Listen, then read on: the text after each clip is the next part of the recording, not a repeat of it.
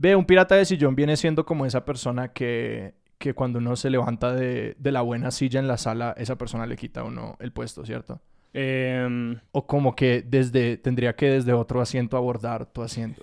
depende, porque la silla es de él, usted le despojó la silla. Buena pregunta, ajá. porque si no sería como un comodoro de sillón porque está como retomando territorio real. Se lleva la silla después y la vende en un mercado, que pronto ahí sí sería un pirata. O sea, el pirata solamente se vuelve pirata cuando vende lo robado. Em, Mm. No, Si un pirata cae en un bosque, si un pirata cae en un bosque. Empecemos a hablar que yo estoy que me hablo de piratas. güey. Bienvenidos a Expertos de Sillón. Este es el podcast en el que cada episodio nos sentamos con un invitado o invitada y les preguntamos sobre sus teorías totalizantes, sus placeres culposos, sus grandes obsesiones.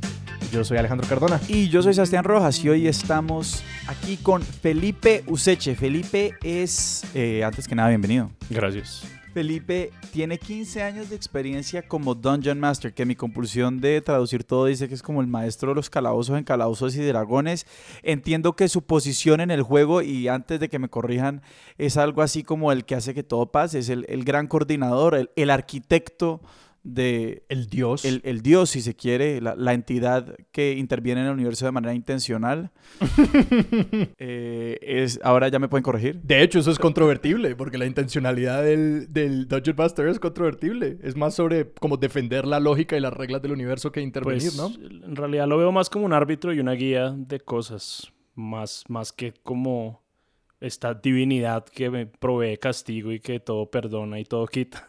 en realidad es como... Eh, evidentemente, yo no sé nada de calabozos y dragones, eh, ni de cómo se juega. Eh, además de todo eso, Felipe es un ocioso, un ocioso profesional, así se describe él a sí mismo. Y él dice que pierde tiempo, pierde tiempo investigando muchas cosas, pero también nos estaba contando que en, su, en, en construir esta carrera como, como Dungeon Master, eh, se ha dedicado a estudiar cosas que lo ayuden en esa tarea, como estudiar geografía, estudiar historia, y ahora está estudiando escritura creativa. Y no sé de qué tanto de eso vamos a hablar. Creo que, creo que algo va a entrar, pero, pero no sé, no sé, no sé. Creo que no, pues supongo que eh, el, el- el tema, el tema de hoy, no quiero adelantarme, pero que, creo que se refiere sobre todo a, a lo que hice para poder graduarme de esas cosas. O sea que no tiene nada que ver con tu vida de Dungeon Master. ¿Y esos son? ¿Cuál es el tema de hoy? Los piratas. Eh, Inmediatamente yo pienso en piratas, pienso en piratas del Caribe y como el lugar que tienen como en nuestra cultura pop. Como que por ahí es donde se va mi cabeza. Que es como un género que según oleadas de Hollywood es como que ahora estamos interesados en superhéroes, ahora gangsters, ahora eh, vaqueros, ahora piratas. Y como que les van, les van llegando sus momentos, les van llegando sus ciclos. Sí, Los Piratas fueron una de las primeras, es más, creo que de las primeras películas de Hollywood, aparte de los westerns, eran de piratas, con Errol Flynn y esas películas de los que llaman swashbucklers, como pícaros de Casanovas que pues atacaban otros barcos. Eran piratas básicamente, pero fueron los primeros, los primeros Brad Pitts de Hollywood, como Errol Flynn, eran, eran piratas. Y ahí es donde comienza tu, tu, tu obsesión, según entiendo. Corría el año 1930. Corría el año 1930, yo tenía 16, no mentira. No, mi obsesión en realidad comienza como una rebeldía muy fuerte, creo yo, por cuando estaba yo estudiando historia en la universidad. Y yo, a mí siempre me ha gustado como llevar la contraria a la gente, independientemente de si yo tengo la razón o no, pero me gusta llevar la contraria porque siento que así expreso mi libertad. Los temas en historia eh, en, en- Colombia, y no quiero sonar como feo porque yo amo mi, mi gremio y amo mi disciplina y lo que sea, pero usualmente son unas cosas muy ladrilludas y muy, muy aburridoras si uno no sabe cómo, si uno no está metido en el cuento. Entonces es como, Por ejemplo, mi tema de estudio es la encomienda en Santa Fe entre 1633 y 1677. Es como, dude, no más. O sea, es como yo estudio las fiestas, como, no sé, las fiestas patronales de Tunjuelito de 1730 y es como, quisiera un poquito, algo un poco más hollywoodense. Y, y en, en esa búsqueda acabé interesándome primero por, por el tema de los corsarios, porque hay una diferencia. Oh, me, me encantan ya estas distinciones. Y después ya me fui como moviendo hacia el oeste, supongo, y acabé haciendo mis trabajos de, de grado de historiador y de maestría en geografía sobre, sobre los piratas del Caribe. Y no me, y lo digo así porque era sobre los piratas del Caribe. Sí, que los Piratas del Caribe como que ahora son una franquicia exitosa de Hollywood, pero en realidad los Piratas del Caribe son como un territorio geográfico en los que la piratería operaba en gran parte porque pues ahí se movía todo el tráfico de barcos al Nuevo Mundo, ¿no? No, y es algo muy loco el tema de Piratas del Caribe porque casi que, casi que los piratas ya eran famosos cuando existían. O sea, ¿a qué me refiero? No es como, no es como, no es como los cowboys o los vaqueros que hay, hay como historia de la colonización de la frontera estadounidense y lo que sea. Pero, y, y luego cogieron esas historias y lo que sea y lo volvieron como un mito narrativo en Hollywood, en películas, sino que los piratas eran famosos cuando los estaban juzgando por allá en Londres. Claro. Y de cierta manera, incluso como las segundas y terceras generaciones de piratas eran como groupies de los primeros piratas. como que los vieron, los vieron en las cortes de Londres, como básicamente como chimbeando con el fiscal, como jodiendo con el fiscal mientras les leían como el prontuario de todos sus crímenes. Y los, los chinos ahí, pobres londinenses, eran como, uy, qué verga, yo quiero hacer eso. Claro. Entonces eran, ya eran estrellas en esa época. Es algo muy loco. Pero ahí estás diciendo algo que, pues, para, para mí como, como persona para nada experta en piratas, eh, me genera una pregunta y es, en mi imaginario, y creo que de pronto esto es algo como hasta medio, medio, medio, una consecuencia de como haber crecido en Colombia o tal vez de cierta forma aprender como los, cuando decís, uy, estos manes los estaban juzgando en Londres, para mí eso genera una pregunta porque en mi opinión los, piratas siempre habían sido de alguna forma permitidos por los británicos, como que había, había un tema de colusión, porque todo ese era tema de, de- del- de la pelea entre, por la hegemonía marítima entre España y Gran Bretaña. Eh, no sé si estoy equivocado. Sí no. Tienes razón hasta cierto punto. Después de cierto punto cambia esa relación. O sea, al comienzo los piratas eran bucaneros y ahí comenzamos como con las definiciones. ¿sí? Bucanero ah, sí, viene de sí. bucar, que es un verbo que se refiere a un, un- un tipo como de asado, ¿sí? Entonces básicamente estamos hablando de gente que hacía asados en, en el Caribe, ¿sí? Bucar la carne es un método indígena de asar la carne como en unas estructuras de caña. Y los bucaneros en principio eh, venían de distintos orígenes, pero por lo general eran gente muy pobre que había llegado al nuevo mundo usualmente por crímenes, bien sea religiosos, por guerras religiosas, cosas así, o porque habían hecho un, un negociazo y se habían reinventado en tiempos de crisis y habían hecho el, el equivalente a lo que sería como Uber y Rappi hoy en día. Disrupción de la industria piratería. Exacto. La, la disrupción de la industria consistía en que las compañías comerciales eh, británicas querían explotar el nuevo mundo en azúcar o sa- sacar maderas útiles o lo que fuera. Y entonces, para garantizar la mano de obra, lo que hacían era que te volvían su socio. Entonces tú sacrificabas 10 años o 15 años de tu vida eh, y eras un siervo para ellos en sus plantaciones, básicamente un esclavo, ¿sí? Y luego esos 15 años te dejaban por ahí libre y te, de pronto te daban un pedazo de tierra por allá. ¿Y esto fue preesclavitud o, al, o esto ocurría al mismo tiempo que ya el- el- la, la trata de esclavos era norma? Esto ocurrió al comienzo, a- a- un poquito antes, al mismo tiempo que, que la esclavitud estaba comenzando. O sea, esto es Virginia Company, o sea, una de estas vainas como la Virginia Company. Sí, las, la, la compañía del Darién, hay muchísimas compañías que eran, que eran emprendimientos literal de, de gente que quería sacar cosas del nuevo mundo, pero no tenía mano de obra, entonces lo que hacían era, era eso. Era una concesión a la Eran larga. concesiones, exacto. No, y según entiendo, esos, esos dos, esas dos corrientes de esclavitud y, y servitud como coexisten, solamente que como que luego los esclavos vienen de África y los siervos vienen de, de Europa y son como europeos blancos pobres y que eso tiene también que ver como con la manera en la que se configura luego la raza en, en el nuevo mundo y como en el mundo post-esclavitud, como una manera de decirle a los siervos, no, pues ustedes pueden aspirar a pertenecer a la clase alta, mientras que los esclavos no. Estoy pensando en un libro que es eh, de Howard Zinn, la, la historia The People's History of America. Ajá, de United States, eh, que el man habla básicamente de cómo estaban estos siervos y estaban estos negros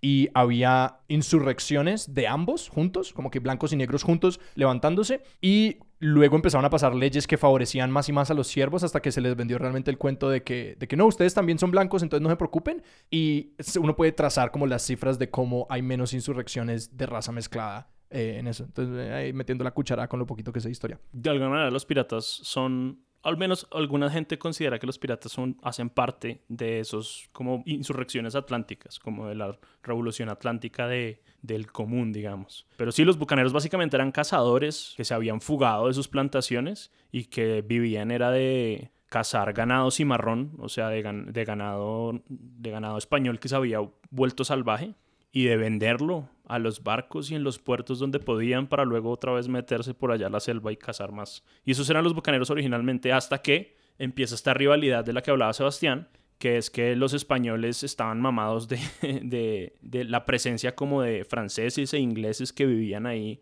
en territorio que era supuestamente suyo porque el Papa había dicho que eran de ellos, allá ellos. Y, y, lo que hicieron fue matar al ganado cimarrón. O sea, el ganado cimarrón de la española, de la isla de Tortuga, que sí existe, de República Dominicana. Mataron el ganado, el ganado cimarrón, y entonces esta gente se quedó sin, sin cerdos a quien matar, entonces decidieron matar a los cerdos españoles. Entonces, a partir de ese momento, pues cogieron barcos y empezaron a saltar los barcos españoles. Pero esa relación cambió porque al comienzo el imperio británico le interesaba que esos piratas jodieran a los españoles, pero después, cuando los ingleses ya tenían una armada, cuando los ingleses ya tenían como afianzadas colonias e intereses comerciales, pues los piratas no eran tanto como un activo y eran más bien como un perjudicial. O sea, en un sentido, mientras los británicos no tenían la capacidad instalada de tener una armada para ser la policía de los mares y hacerle frente al imperio español, tenían eh, las convivir del mar fueron, en un sentido, eran los piratas. Sí, son unos paramilitares, es correcto. Y después, cuando ya como, como, como, como buen imperio, cuando ya no lo necesitaron, los fueron a perseguir. Los fueron a perseguir, sí. Con la diferencia de que después en la persecución se volvieron más bien como unos héroes del común. Un poco también como las convivir, pero eso es, otro tema. pero entonces, ahí, pero ¿cómo se vuelven ellos unos héroes del común? O sea, había una, una idea de en Londres, bueno, o en el imperio, o en, el centro, en la metrópolis, como quiera que le queramos decir, o sea, respondían como a, preocupaciones por la usurpación de recursos o algo, o sea, como que se les veía como una especie de Robin Hood, de justicieros de algún estilo, ¿cómo fue eso? Lo, que pasa ahí es que, hay, o sea, eso, eso es como uno de los grandes misterios en, en lo que los historiadores se meten para intentar explicar, y hay varias escuelas como para explicar por qué son tan tanto bandidos como varios como rebeldes, ¿sí? Entonces, digamos, hay dos posturas como principales que son ambas gringas y que yo creo que ambas están equivocadas, que es que uno es considerarlos simplemente bandidos, entonces son criminales comunes y corrientes, ¿verdad? Entonces que robaban dependiendo de sus curvas de utilidad o alguna de esas invenciones abstractas. Y la otra teoría, que también es gringa, pero más de la escuela de, del libro que acaba de hablar Alejandro, ¿verdad? Es que eran casi que como protosocialistas, ¿verdad? En el que de alguna manera los piratas lo que hacían era rebelarse en contra del abuso laboral de la Marina Mercante y de la Armada Británica para con los marineros. Entonces, la Armada Británica y, la, Armada Mercante eran básicamente una fábrica y la plusvalía ahí era que transportar mercancía de, de lados muy distantes en la tierra generaba mucho valor para esa mercancía, ¿verdad? O sea, la seda en China no valía ni mierda, pero en Europa valía mucho. Y el obrero, o sea, el marinero, era el que a la hora de transportar esa mercancía generaba la plusvalía que se la quedaba a todos los capitanes de los navíos. Y entonces, eh, básicamente, eran los piratas eh, son básicamente el brazo armado de, de la revolución protosocialista de los mares. Y tienen como puntos muy interesantes, o sea, más allá de como, como el cuentico, es por ejemplo, ¿ustedes saben cómo se dice huelga en inglés? Strike. Strike. Esa es una expresión marinera, porque cuando hacían huelga los marinos, lo que hacían era que eh, decían que los marinos habían eh, struck the sails, o sea, que habían abatido las velas, o sea, literalmente que habían bajado las velas a cubierta y que se rehusaban a navegar a menos que pues eh, sus condiciones mejoraran o, hubiera algún tipo de compromiso. Entonces cuando la gente estaba en strike, era que eran marineros. El color rojo también, en los uniformes de los marineros en mediados del siglo XVII tenían como mucho color rojo, entonces muchas veces ese color se asoció también a las, a las luchas marineras. Entonces hay varios puntos donde estos socialistas como eh, teorizan sobre la historia tienen, tienen que ver con los piratas. El problema es que todas esas teorías se les cae cuando uno lee como relatos sobre piratas y sobre bucaneros se da cuenta de que tenían esclavos y que tenían jerarquías y que eran muy religiosos, cosas así que a veces no cuadran como con, con esa lógica. No sé, pues a mí, a, mí, a mí no me descuadra del todo por el hecho de que es como,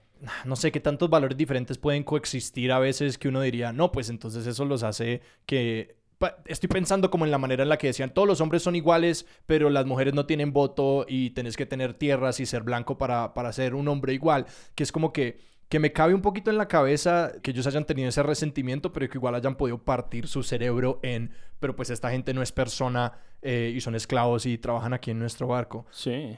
No, lo que pasa es que yo creo que cuando, cuando tú dices eso, como que te cabe en la cabeza, es porque si, si juzgamos a las cosas como en su tiempo, podemos entender como la lógica en la que funcionaban cosas que hoy en día nos parecen como completamente absurdas y contradictorias. Y eso es lo que yo creo de, estos piratas y por eso no me convencen las, las dos teorías que hay ahí. Y es que yo creo que ellos vivían en un mundo cuya, que era completamente distinto al nuestro en el sentido de, de lo político. No sé, no sé cómo expresarlo bien. Es decir, em, ellos no vivían en democracias, ¿verdad? La mayoría no vivía en república, sino que vivían en una sociedad donde hay reyes, ¿verdad? Donde es una sociedad monárquica. O sea, en este, en este momento, exacto, en este momento todavía no habían estados. No. Porque estamos hablando del siglo XVII, o sea, el año 1600. 17 y comienzos del 18. O sea, hasta ahora se estaba como pensando a configurar esa idea de estado con el Tratado de Westfalia y el absolutismo monárquico, pero todavía había reyes y había duques y era una sociedad de antiguo régimen que llaman. Y lo que, lo que creo que la gente no, no cuadra es que eso, eso en la cabeza es distinto. La gente pensaba distinto su sociedad cuando vivía bajo una sociedad monárquica. No, y, y, la noción de dónde viene el poder y qué significa ser un ser humano y quién, qué personas tienen valor y los, como que los derechos humanos no existen todavía. Exacto. Entonces hay algo muy raro que ocurre con la piratería, volviendo a la pregunta de Sebastián, es que a los piratas los acusaban, en, los acusaban de ser hostis humanis generis, que eso es latín para como enemigos de toda la humanidad. Es como... y, y, y, eso es raro porque en realidad monetariamente la piratería no significó como un problema mayor, un problema importante para la corona británica. O sea, hay historiadores que se han puesto a estudiar como qué tanto costó esta mierda la piratería y la verdad no, no, no fue tan costoso en comparación a pues todo el revenue que ellos tenían. Pero en ese sentido, sí, o sea, sí hay lugar para la idea de que el miedo a la piratería no era tanto el miedo económico al, al, al, al robo, sino era el miedo precisamente a lo que significaba que un grupo de personas se enfrentaran a la autoridad que se enfrentaran a la autoridad de estos protoestados, pues de estos antiguos regímenes, pues. Del rey. Sí, era la autoridad del, era la autoridad del rey, la autoridad suprema. Porque además la autoridad del rey es la autoridad divina, no es una constitución la que le da como la legitimidad al poder como hoy en día. Sí, de ahí enemigos de toda la humanidad, o sea, de toda la humanidad y eran, o sea, los, los castigos que, les hacían a los piratas y a los amotinados, ¿verdad? A los que se rebelaban en un barco, eran equivalentes a la traición al rey, o sea, delitos de lesa majestad, que esos ya no existen. Eran delitos en los que uno atacaba, era como el poder simbólico de la, de la corona. Y por tanto de Dios. Exacto, por lo tanto el poder divino, por lo tanto era como una afrenta directa como la fuente del el orden social.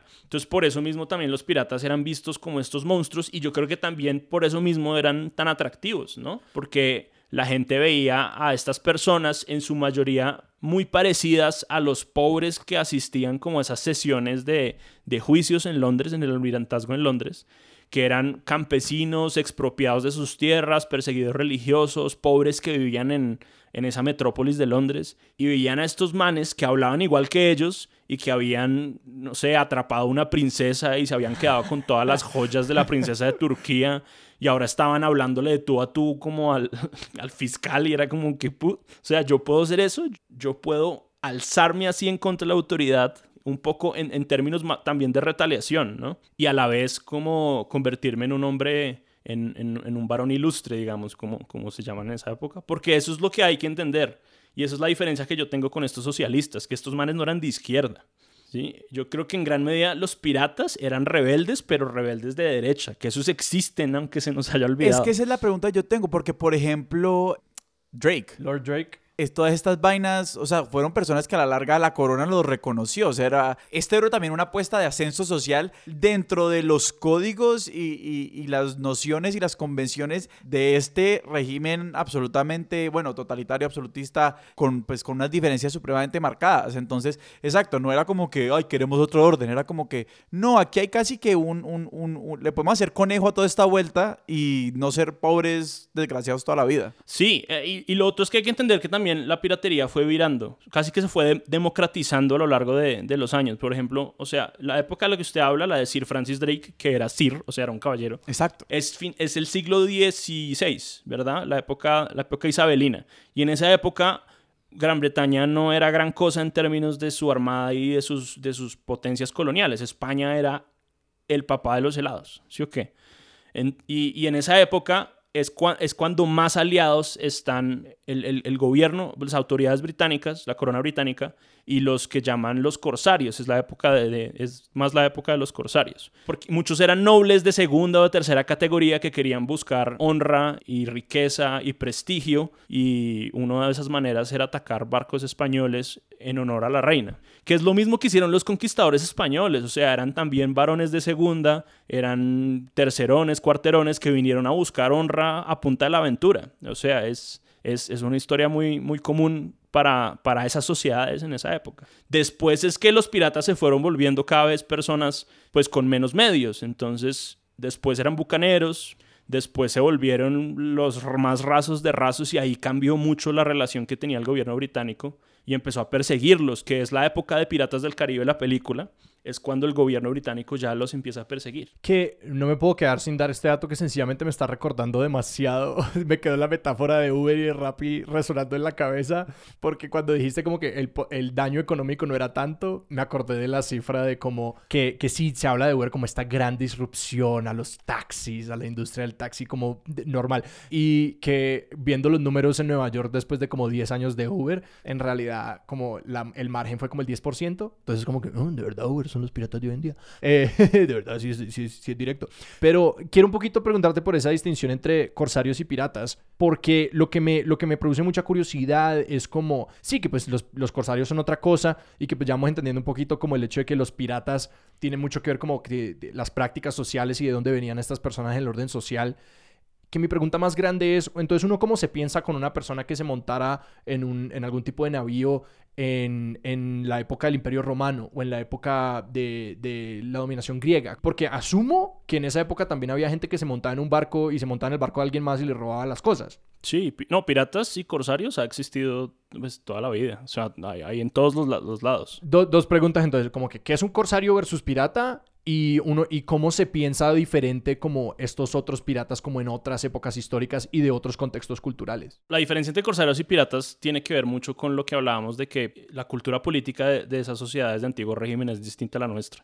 Entonces, para ellos había una cosa muy importante que también es muy importante para los gangsters y para la mafia, que es la venganza y la retaliación, como el concepto de justicia asociado a cobrar como en carne propia o en los bienes de otra persona, como lo que, los daños que a uno le han hecho, ¿verdad? Que es algo que hoy en día, pues a nosotros no, como sociedad democrática no es, no, es, no es aceptado. Pero esa retaliación es una cosa que está en los piratas en todos, en todos lados y que es como la base, creo yo, de muchas de sus actividades. Y el corso, ¿verdad? Es una actividad súper antigua, súper antigua, en la que un, un, un, individuo, por lo general, eh, un príncipe, o una sociedad de algún tipo, o un gremio de algún tipo, o un reino de algún tipo, sentía que, que tenía derechos de retaliación frente a otro, y entonces decidía sacar un documento eh, que era una patente de corso, en el que a usted le daban un documento para que usted básicamente vaya y se cobrara esa retaliación en, en, otras personas. Es básicamente un permiso para piratear, en pocas palabras. Entonces usted es como, ah, ese man me tiene reardido, hijo de puta, me tengo que vengar de ese hijo de puta, voy a sacar una patente y entonces se la doy a Alejandro y Alejandro es el que va y le roba a ese man. ¿Y quién, quién expedía el corso? O sea, la, la corona local. O, las, autoridades, el príncipe, cualquier, cualquier persona que sentía que tenía derecho a la venganza podía sacar patentes. ¿Y cuál era el rigor de sacar esa patente? no estamos hablando de rigor, estamos hablando de que hay gente que en esas sociedades tenía más derechos que otros. Claro. Entonces, si la corona consideraba que su honra o, o su importancia había sido disminuida de alguna manera, tenía todo el derecho de decir esos españoles no nos están tratando como queremos, vamos a vengarnos de ellos. Y se usó mucho como los corsarios se usaron mucho como flota. O sea, en la Guerra de Sucesión Española, comienzos del siglo XVIII, que es la época antecitos de Piratas del Caribe, sacaron una arrume de patentes de corso y un montón de gente se dedicó a trabajar en eso, ¿sí? ¿Verdad? A ser piratas básicamente a favor del Imperio Británico y cuando se acabó la guerra los mandaron a todos como a pastar a ver en qué trabajaban y muchos de esa gente, de ese desempleo, de esa población como flotante que quedó ahí. Literalmente flotante. Puros muchachitos de 25 años como que sabían matar gente. Quedaron ahí dando vueltas y entonces se volvieron piratas. Eso, eso, eso, es, eso es una lección de la piratería, ¿no? Como no hay, no hay, no hay una demográfica, como un, un grupo demográfico más peligroso que muchachitos como de 20 años que saben matar gente.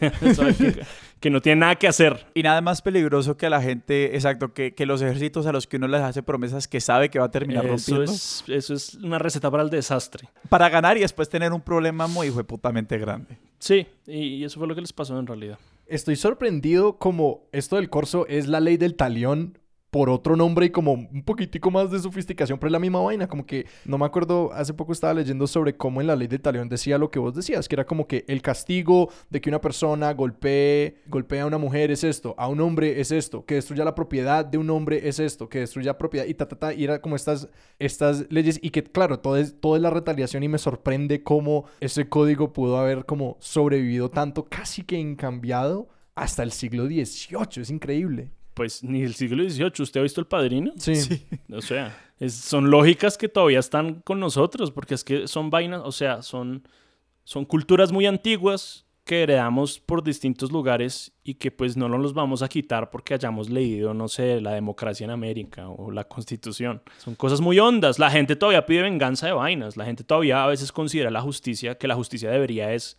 como hacer, hacer cosas más asociadas a, a la venganza o a, o a, la retaliación. El populismo punitivo existe sí, por algo. Es porque funciona, es porque la gente quiere eso. Y ahí veo un poquito mi pregunta porque esto obviamente también está enmarcado en, en pues todo este tema de la mercadería punto en como en diferentes pues como sistemas oceánicos si los queremos llamar así eh, y quería saber esto cómo interactúa porque obviamente cuando hablas de, de esta como de esta justicia como de pura retribución o, o, o, del corso, pues yo estoy pensando como en el mercado de Venecia. Sí. Eh, pues que también es como el, el, caso paradigmático de, ay, ¿de dónde viene la justicia? Evaluemos qué pasó y si Shylock tiene derecho a cobrarle a este man el brazo por... Sí, total. Y quería saber esto, cómo interactuaba con, con mis... Me imagino que en este momento es como la incipiente industria de los seguros. ¿De los seguros? Sí, pues porque los seguros surgieron para, para asegurar las cargas Sí. de los barcos, exacto. Sí, eso sobre todo fue un desarrollo anterior, más asociado al, al- al comercio mediterráneo, o sea, que juntó la habilidad naval de los italianos con, con, con el hecho de que se, habían, se inventaron los bancos. Entonces, los seguros eran para eso, los seguros y eran costosísimos. O sea, el problema no es llevar un barco de un lado a otro, o sea, de- a partir de cierto punto, el problema no era enviar un barco a otro lado, ¿sí? Era que el barco volviera con la carga y que uno recuperara esa inversión porque pues era muy peligroso. Hoy en día es, es trivial en gran medida porque Estados Unidos hace muchos años hizo como un compromiso para defender todo el comercio transatlántico sin costo. Por eso también es que el shipping hoy en día es tan barato y tan, tan carece de tanto de riesgo. Es porque hay una armada dedicada a cuidar el corso en todo el mundo, salvo en el cuerno de África donde todavía hay piratas. Eh, y entonces, pues en esa época los barcos mercantes tenían que tener cañones y tenían que tener ejército y como tú dices, muchas veces el problema era asegurarlos. O sea, muchas veces muchos bancos encontraron un, negocio en, en, vender seguros, en venderle, venderle, venderle a la gente eh, una retribución en caso de que sus, sus inversiones colapsaran. Y los piratas claramente eran un problema en, en ese sentido. Y ahí la pregunta que se me abre mí, además porque tocaste el tema del cuerno de África, era como... Y además, pues si queremos seguir con la, con la idea de Piratas del Caribe, la película, la parte que a mí más me gusta es cuando salen los piratas de todas partes y dicen como que, ay, hay piratas en Singapur, oh Dios, y los piratas de otras partes. Y quería saber en qué otros sistemas hubo piratería y precisamente, así que por qué... Pues porque ese, ese, ese, el cuerno de África y como esa parte del Océano Índico es una parte de comercio y, y, de, y, de, y de unos lazos supremamente fértiles, quería saber cómo qué ha, qué ha hecho históricamente que haya territorios marítimos tan difíciles de controlar. O sea, ¿por qué hoy todavía hay en el Cuerno de África piratas? Mientras que en todas otras partes, pues como que eso ya no es, ya no es un problema, digámoslo así. Los piratas, uy, aquí me toca ponerme. Los piratas son un fenómeno que emerge, yo creo que naturalmente, si se cumplen una serie de condiciones alrededor del comercio marítimo. Es decir, tenemos territorios relativamente marginalizados, ¿verdad? Poblaciones marginalizadas relacionadas de alguna manera con el mundo del mar. Tenemos territorios de difícil control policial, policío, y con escasa presencia estatal, bien sea internacional, bien sea imperial, bien sea local. Y luego tenemos un riquísimo tráfico comercial metido ahí en la mitad. ¿Verdad? Si esas tres cosas se juntan, van a aparecer piratas donde sea que estén. O sea, piratas en China, piratas en África, piratas en todos lados. Con el añadido de que si usted le mete un poco de complejidad como a esas relaciones internacionales, digámoslo así, donde usted tiene gente que puede tener patentes de corso de Holanda para atacar a los ingleses, pero también patentes de corsos de Portugal para atacar a los holandeses, y usted introduce como una, serie, una dinámica ahí como donde es muy fácil abusar de, de, instancias legales o de relaciones internacionales diplomáticas, es la perfecta receta para la piratería. Y eso es lo que pasa en el Cuerno de África, que además es una historia como para que uno le, se, le estalle la cabeza, porque es que eh, eh, eh, la costa de Somalia, Eritrea, es una costa que durante muchas, muchas décadas ha, sido depredada por la pesca, por la pesca de China y de Japón, ¿verdad? O sea, toda esa zona es una zona muy rica de pesca que la han vuelto mierda básicamente con la, con la pesca comercial. Y hoy en día, y la población ha dependido mucho de eso, porque además no tiene, no tiene mucho más.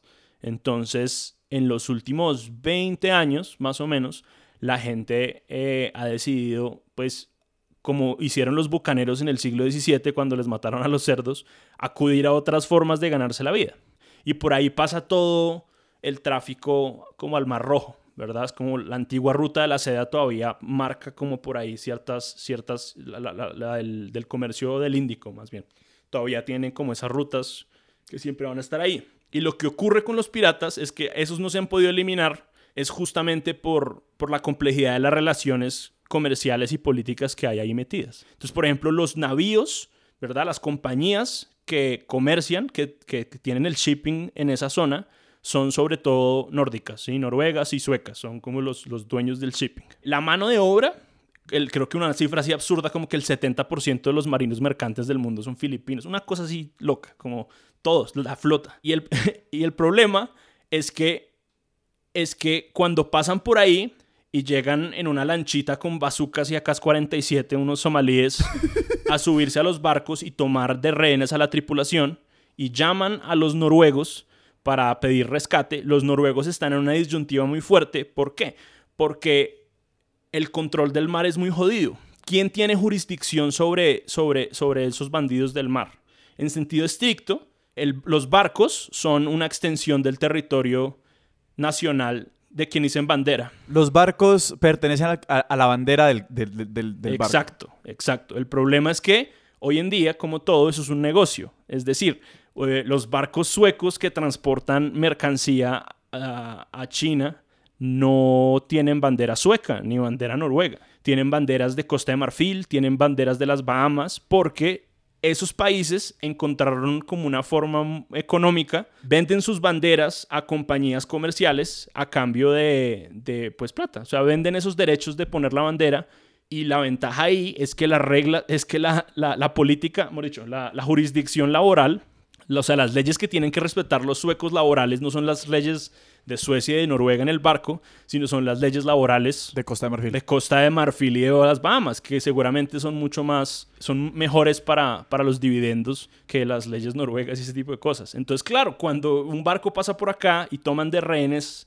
a, a los marineros filipinos, pues los suecos llaman a que a la policía en las Bahamas Yo, man, ya, sí, ya mandamos a los SEALs de las Bahamas, todo bien. Es como, están jodidos, no tienen nada que hacer. Por eso es que esta película de Tom Hanks, no sé si la vieron hace poquito, que es sobre piratas allá, ese, ese es uno de los pocos casos en donde de verdad hay intervención porque el maldito barco pues tenía bandera gringa, era territorio gringo y los gringos van a aprovechar ahí para meterse.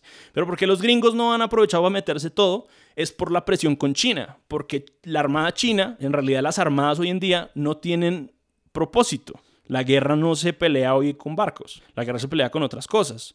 Y la única justificación que existe para la existencia de como grandes porcentajes del presupuesto de países, ¿verdad?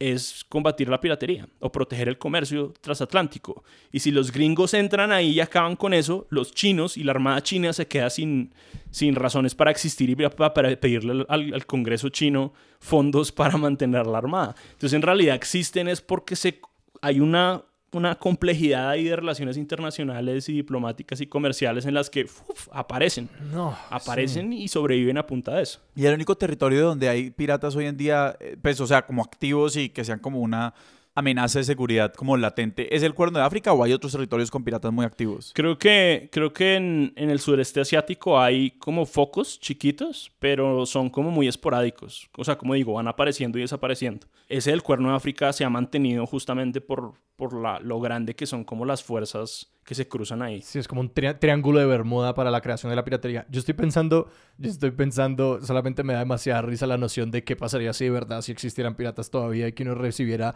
el mensaje por Mercado Libre de, lo sentimos, no vas a recibir tu teclado esta semana, nos cogieron los piratas.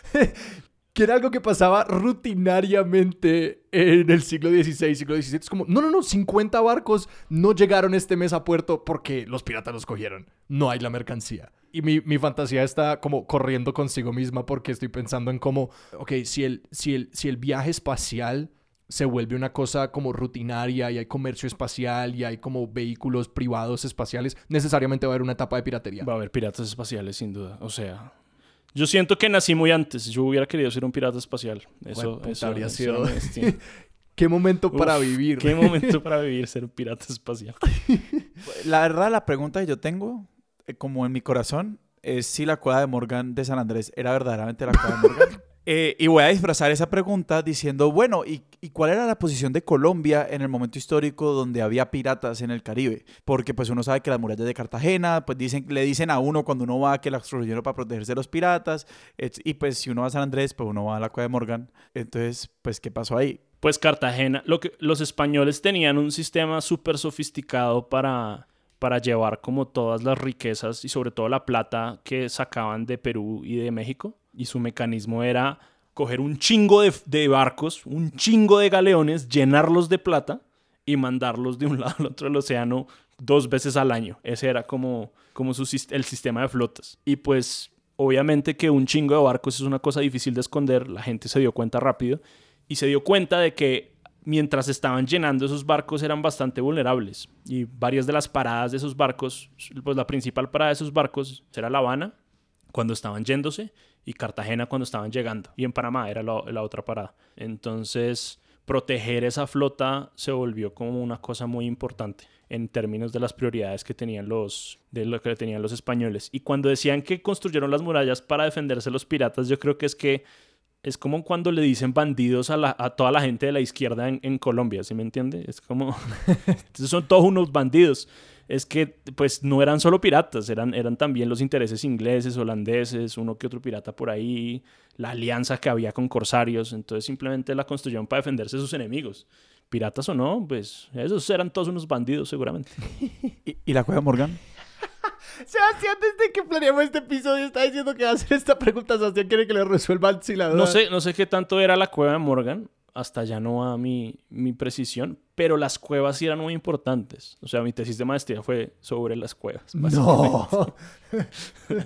la verdad es que, pues, los piratas tenían que ser muy guerrilleros como a la hora de enfrentarse a, a imperios como el británico o el español. Entonces las cuevas eran como caletas. Exacto. Y una gran ventaja, sobre todo de todo el Caribe, es que, ah, no sé cómo decir bien esto sin ponerme demasiado técnico porque ya he botado muchos ahí términos re locos. Mejor dicho, ¿ustedes saben qué es la piedra caliza? Una- un tipo de piedra. Eh, el- el- el- si, me, si me la muestran y me dicen que es piedra caliza, yo diría que sí, que ob- obviamente. se- O por ejemplo, ¿saben qué es un cenote? Sí, sí, sí. Ah, yo no. Las cuevas esas sub- que tienen como mar subterráneo. Usted vio El Dorado, Alejandro, la película del Dorado. ¿sí? Sí. ¿Se acuerda donde botan todo el oro? Ese hueco gigantesco donde botan todo el oro. Ah, más o menos. Man, pero es que es como la mitad de la película pasa ahí, man.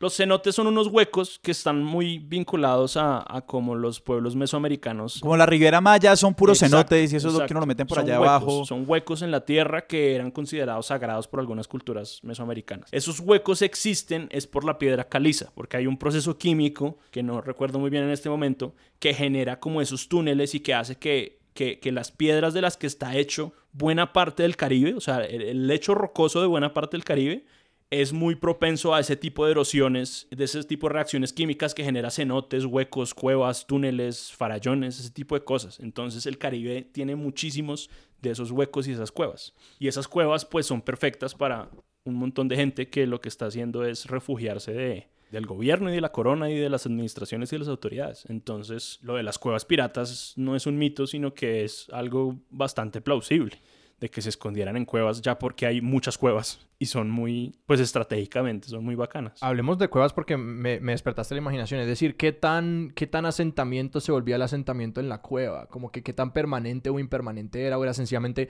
nosotros parqueamos el barco aquí, nos quedamos en el barco y hasta ahí. No, eran, eran, eran impermanentes. Yo creo que eran más refugios eh, temporales porque en realidad podían vivir en, en ciudades. O sea, no, es que uno tenía en la frente escrito que era un pirata, ¿sí me entienden? Esa era mi pregunta, ¿qué tan fácil era distinguir, que es una pregunta que funciona como a dos bandas, uno, ¿qué tan fácil era distinguir a los piratas como en la población normal? Y como que ahí mi pregunta es como, ¿de dónde conseguían los barcos? O sea, era como que si uno ve un barco, es como que es un barco pirata o no es un barco pirata, o sea, como que qué tan, qué tan parte de la vida normal de los puertos era gente y uno no sabía si había gente que era pirata o no. Yo creo que era un poco como saber quién es guerrillero o paramilitar, parce. O sea, si uno está vestido de civil, como que uno es como cualquier persona.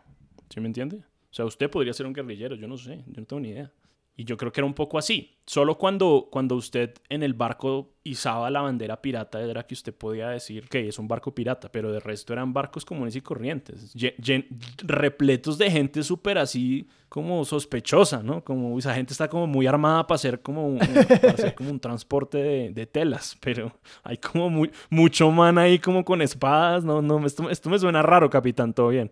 Pero más allá de eso, no es que había un uniforme oficial o que todos tuvieran parches y loros. No era tanto así. Tengo una pregunta muy puntual porque mencionaste los parches. Es completamente histórico y real, igual que las patas de palo. Eh, no, no sé, no sé nada sobre las patas de palo, pero tenía la pregunta que la historia que yo oí de la justificación de los, de los, de los parches del ojo es porque al bajar a los niveles inferiores de un, de un navío es total oscuridad, porque esa vaina es sellada y no hay luz y es niveles y niveles de, de- de techos de madera, eh, pues que no entra ninguna luz y que al tener un parche en el ojo, ese ojo siempre estaba acostumbrado a la oscuridad y que al bajar al nivel inferior uno se quitaba el parche, entonces ese ojo estaba, pues no estaba dilatado o, o a la inversa y podía ver en la oscuridad mejor. ¿Falso o verdad? Pues eso suena bien, pero uno como confirma esa mierda. O sea, tiene sentido, pero usualmente las explicaciones muy complicadas de ese tipo de cosas suelen ser como falsas. Yo creo que una explicación como más común, sí, y puede que no sea tan satisfactoria, es la misma para las patas de palo y los Garfield. In- o sea, si incluso hoy en día hay un, hay, un, hay un reality en Discovery Channel sobre lo peligroso que es como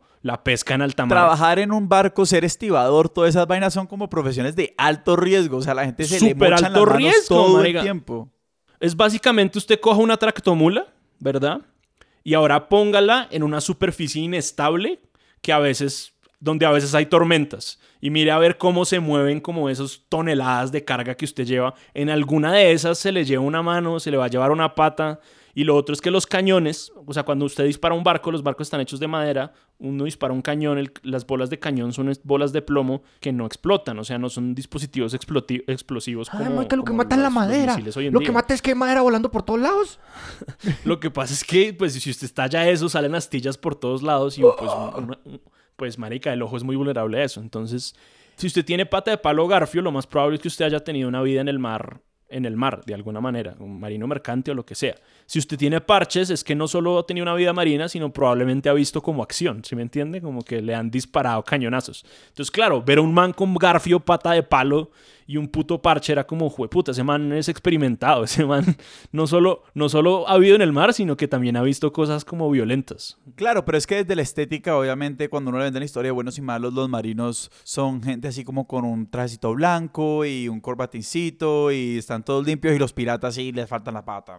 Sí, la única diferencia es que el pirata tiene 15 años más de experiencia que ese marinero. Es la única diferencia. Eh, está, está viendo su futuro. Pues yo, es decir, mi pregunta, mi pregunta sobre, quiero hablar de técnicas de abordaje, como quiero saber qué real, como realmente qué pasaba en ese momento, porque pues que a veces es contraproducente esa, esa bandera de pirata, ¿no? Es como que pues, deja la bandera, la falsa bandera que has estado volando hasta el momento en el que te acercas al barco y tomarlos por sorpresa, pero pues en las películas siempre es como, aquí va la vela negra delatándonos a un kilómetro del barco y empieza la persecución. Es como, ¿qué tan cierto es todo eso? Pues es que en realidad lo que tú dices es, es o sea, es todo lo opuesto completamente contrario a lo que acabas de decir, porque, porque, ¿por qué demonios yo me voy a subir a un barco e intentar darme en la jeta con alguien para robarle como unas pinches mercaderías cuando simplemente puedo asustarlo y que me entregue todo lo que tiene? Era, era, era, era como atracar, es como atracar con pistola. Yo no creo que ningún atracador en realidad quiera dispararle a la gente, pero, pero es un incentivo, digamos, muy fuerte.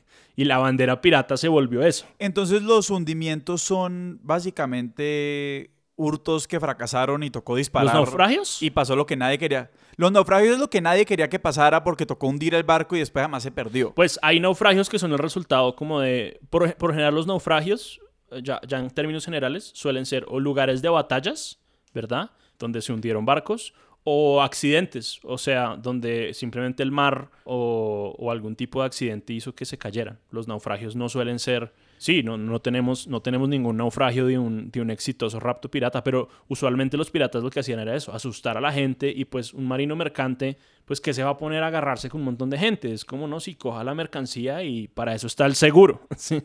Porque además esas mercancías estaban aseguradas, exacto. Algunas sí, lo que pasa es que pues hay que entender que como el riesgo era mucho mayor en esa época, los seguros también eran muy onerosos, entonces no eran, no eran lo más común de la vida que todo estuviera asegurado.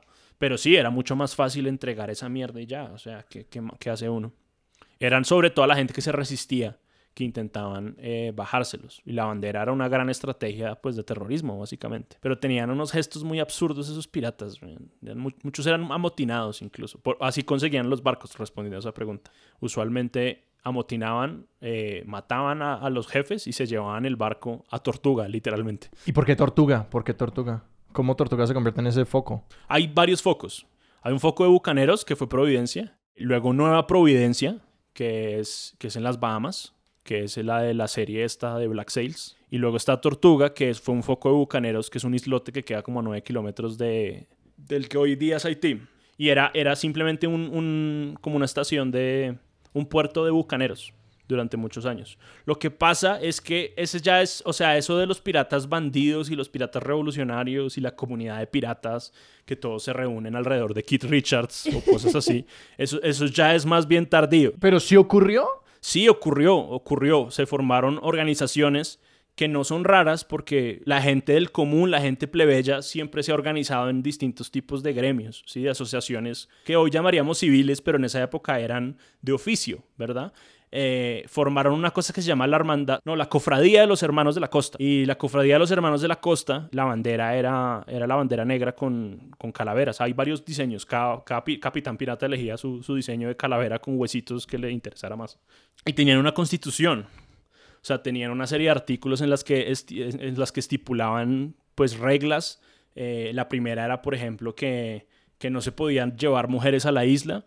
Y por mujeres me refiero a esposas, porque todo tipo de mujeres sí había, pero no esposas. Se determinaba, por ejemplo, el orden en el que los botines se repartían a la gente. Entonces, primero se le daba plata a los heridos, después, como por experiencia, se le daba más plata al capitán y a oficios como especializados, como el carpintero o el cazador, y después sí se repartía entre todos, ¿verdad? Se estipulaba también formas de dirimir conflictos entre piratas que usualmente simplemente significaban que se tenían que dar en la jeta entre ellos dos sin que los ayudaran. Se estipulaban también cómo se usaban los barcos, porque los barcos se volvían propiedad de la cofradía.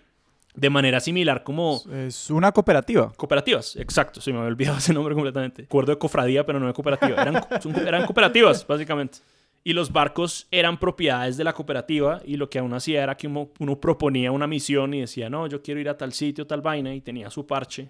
Y entonces a uno le soltaban un barco para, para, ese, para esa misión o para ese parche. Y el sí. que proponía o la persona que tenía título de pertenecer a la cofradía por lo general era el capitán o todos los piratas, digamos, eh, independientemente de su especialización o lo que sea, pero quien llegaba y le decía, no sé, además, a quienes les decía como que, vean, yo tengo esta misión, vamos a saltar este barco que va a salir de Veracruz. Y él decía como, bueno, necesito cinco de tantos, y, a- y montaba a su gente, o era un man que ya tenía montado su operación, básicamente decía como, vean, yo quiero hacer este trabajo. Si usted mira la constitución, suena muy a economía naranja, ¿no? Como, como un- un- una, cosa ahí de, de, share skills, una, uno, no sé, una vaina así como que usted decía lo uno y lo proponía en un foro y entonces en el foro le daban likes y el que tenía más likes entonces se iba con él. Y, y- si usted mira la- las, las, las reglas como tal, sí parece que era muy así, como que un capitán proponía como una misión o una o un asalto o algo, y entonces la gente de toda la cooperativa, de toda la cofradía, eh, elegía si quería irse con él o no,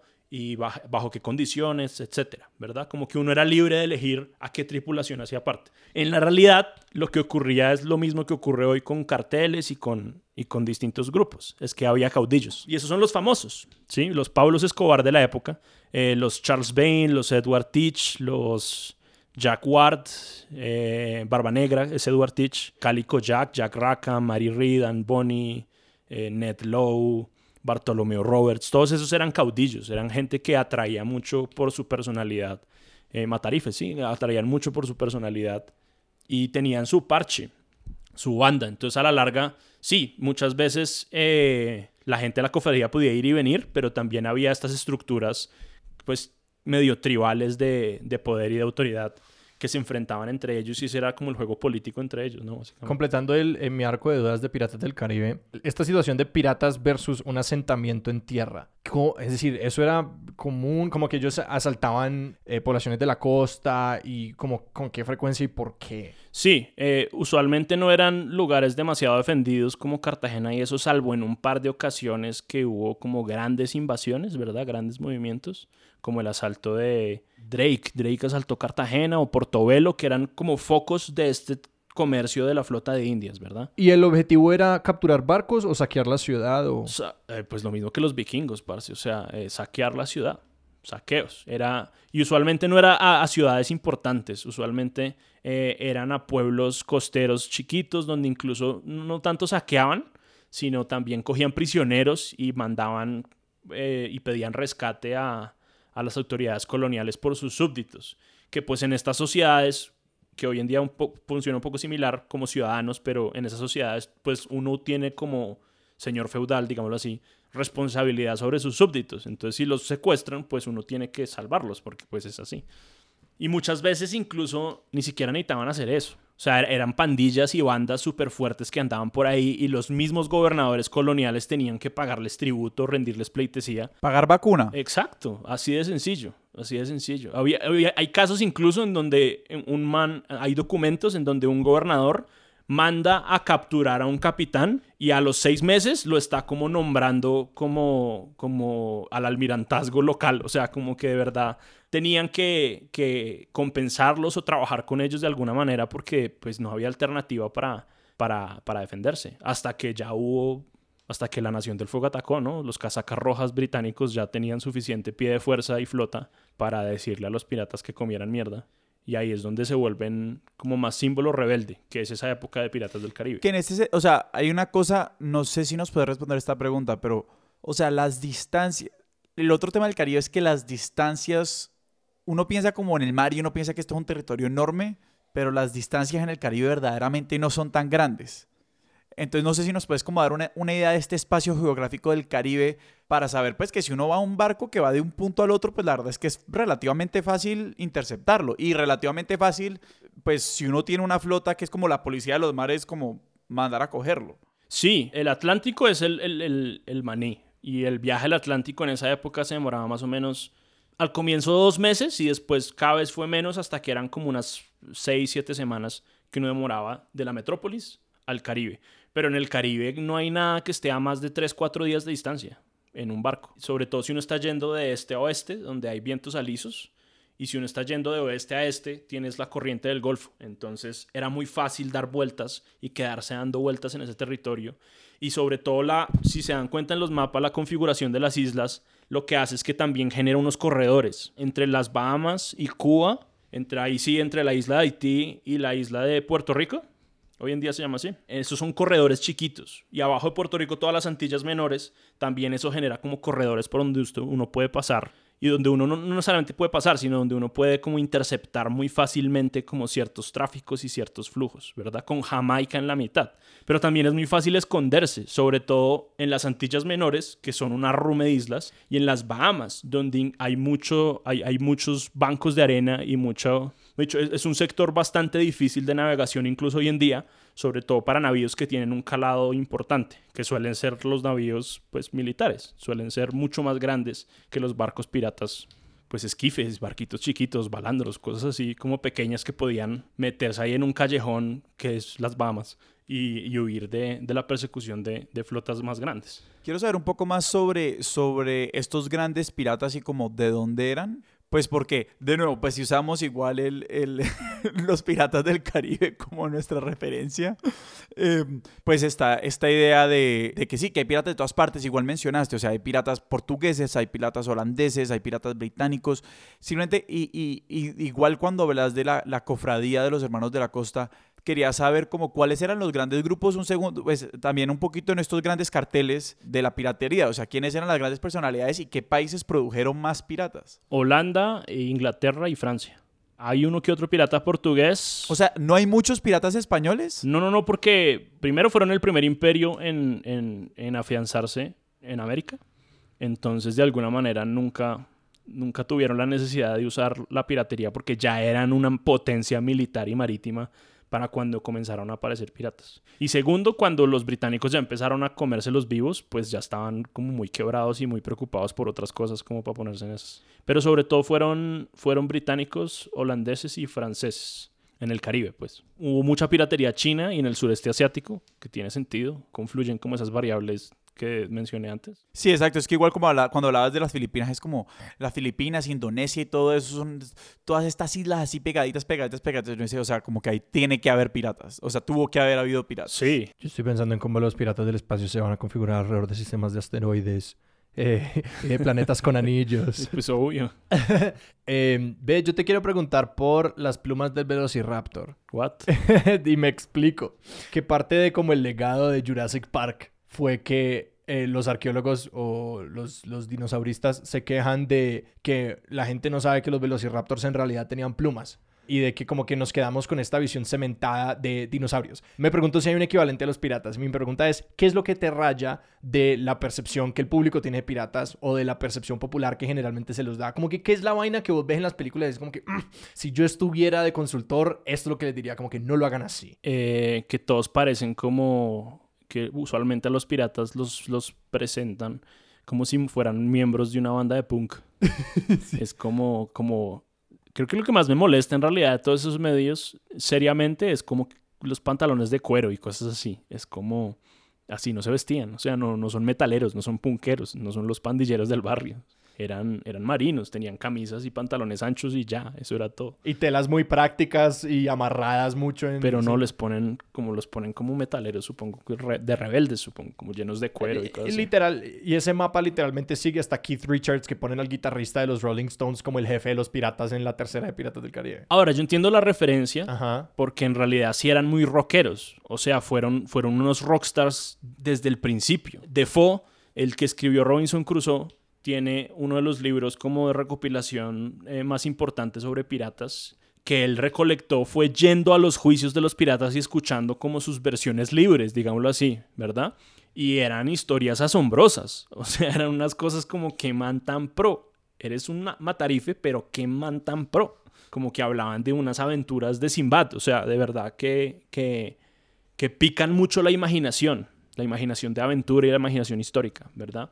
Y yo creo que, que en ese sentido todas las cosas que aparecen de piratas están muy bien hechas, la verdad se ha dicho. Estoy sorprendido por como lo que has corroborado a Piratas del Caribe. Como que no, sí, la, la cofradía existía y como que sí, ta, ta, ta, como que de verdad pues sí, es como que es una historia que ya es tan fantástica que realmente lo único que Piratas del Caribe suena que hacen que realmente se sale de tono es porque, bueno, hay un hombre con cabeza de pulpo, eh, pero pues todos entendemos, sí, eso es, eso es la licencia, la licencia fantasiosa de esas películas, pero que en la practicidad de los piratas estoy sorprendido que como que, no, no, sí, esas prácticas eran y estaban ahí. Sí, pues es que esa es una cosa, ¿no? Como el mito de los piratas apareció al mismo tiempo que ellos, entonces es muy difícil como como también incluso leyendo fuentes históricas es muy difícil distinguir entre ambos. Entonces, al día de hoy, digamos, yo les doy mi versión de lo que yo vi de los piratas y lo que yo he estudiado y de las elucubraciones que yo hago porque tampoco hay muchos documentos y a la larga es muy difícil desligar al mito de, de la figura histórica como tal, ¿sí? Más allá de resaltar que eran unos asesinos,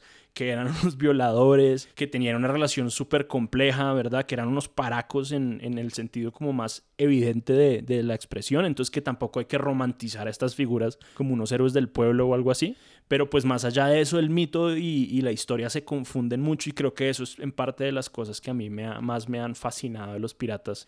Y es que y es que, que, que, no se trata de encontrar como quienes fueron en realidad, sino de ver cómo demonios estos, esta gente se convirtió como en unos íconos de la cultura occidental eh, hoy en día, ¿no? Porque además todos están inspirados en cosas, cosas muy reales, como la pata de palo, como los loritos, o sea, o sea, eso suena, suena bobo, pero incluso tener loros y micos era muy normal porque pues eran animales exóticos. Uno, es fácil imaginar que uno llega ahí de marinero a como unas playas súper raras y ve un lorito de colores y es como, ay, tan bonito, me lo va a llevar. O sea, claramente eso pasa. Si uno ve un gato callejero y se lo quiere llevar para la casa, pues no me imagino un marinero del siglo XVII ve un miquito y es como, ¿what? ¿Qué es eso? Marica, llevémoslo, parce. Entonces, hasta en esos detalles, hasta esos detalles son verosímiles, mejor dicho. Y te quería preguntar como de la otra cara de esa moneda, por cuál crees que es como la oportunidad perdida que vos todavía no has visto que se ha hecho con piratas. Que mucho se ha hecho, mucho se ha dicho, pero cuál es como una historia, un detalle que vos decís como que nadie ha puesto esto en su narrativa y qué pendejos por eso. Por mi parte, creo que nos ha hecho un buen juego de rol sobre piratas. Eso es, eso es un punto. Y pues viniendo de mis casos de juego de rol, eso no lo ha hecho nadie. Como una buena película histórica sobre piratas sería interesante. O sea, porque los piratas del Caribe claramente son los piratas de Disney, ¿no? O sea, eh, el énfasis es en el mito, más que en la historia como tal, así allá como elementos del mito como tal. De resto está como Black Sails, que es una serie muy interesante en el que les recomiendo, tiene cosas muy interesantes sobre cómo, bien investigadas de cómo funcionaba como las relaciones sociales entre piratas. Eso me parece que está como bien logrado para hacer una serie.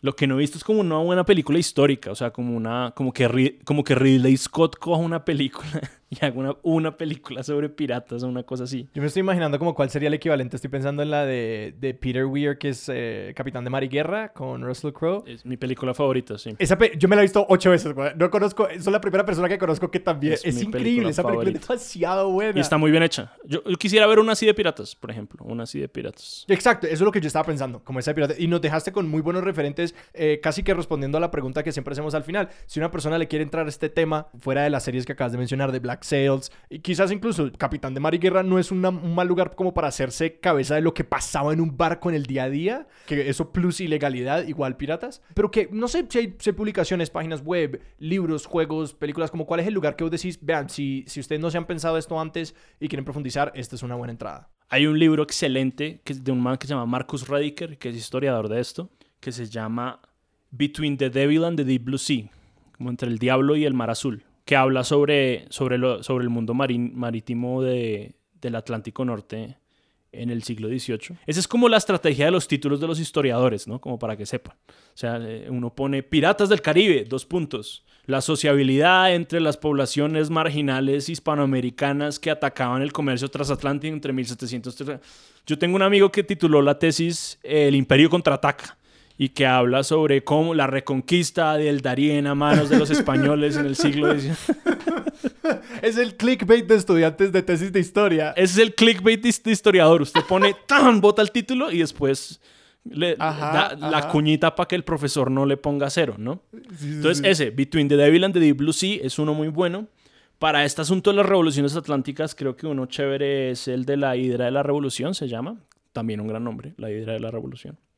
Eh, sobre piratas en particular, hay un man que se llama David, David, David Cordingly. Que tiene nombre de pirata, entonces es apropiado.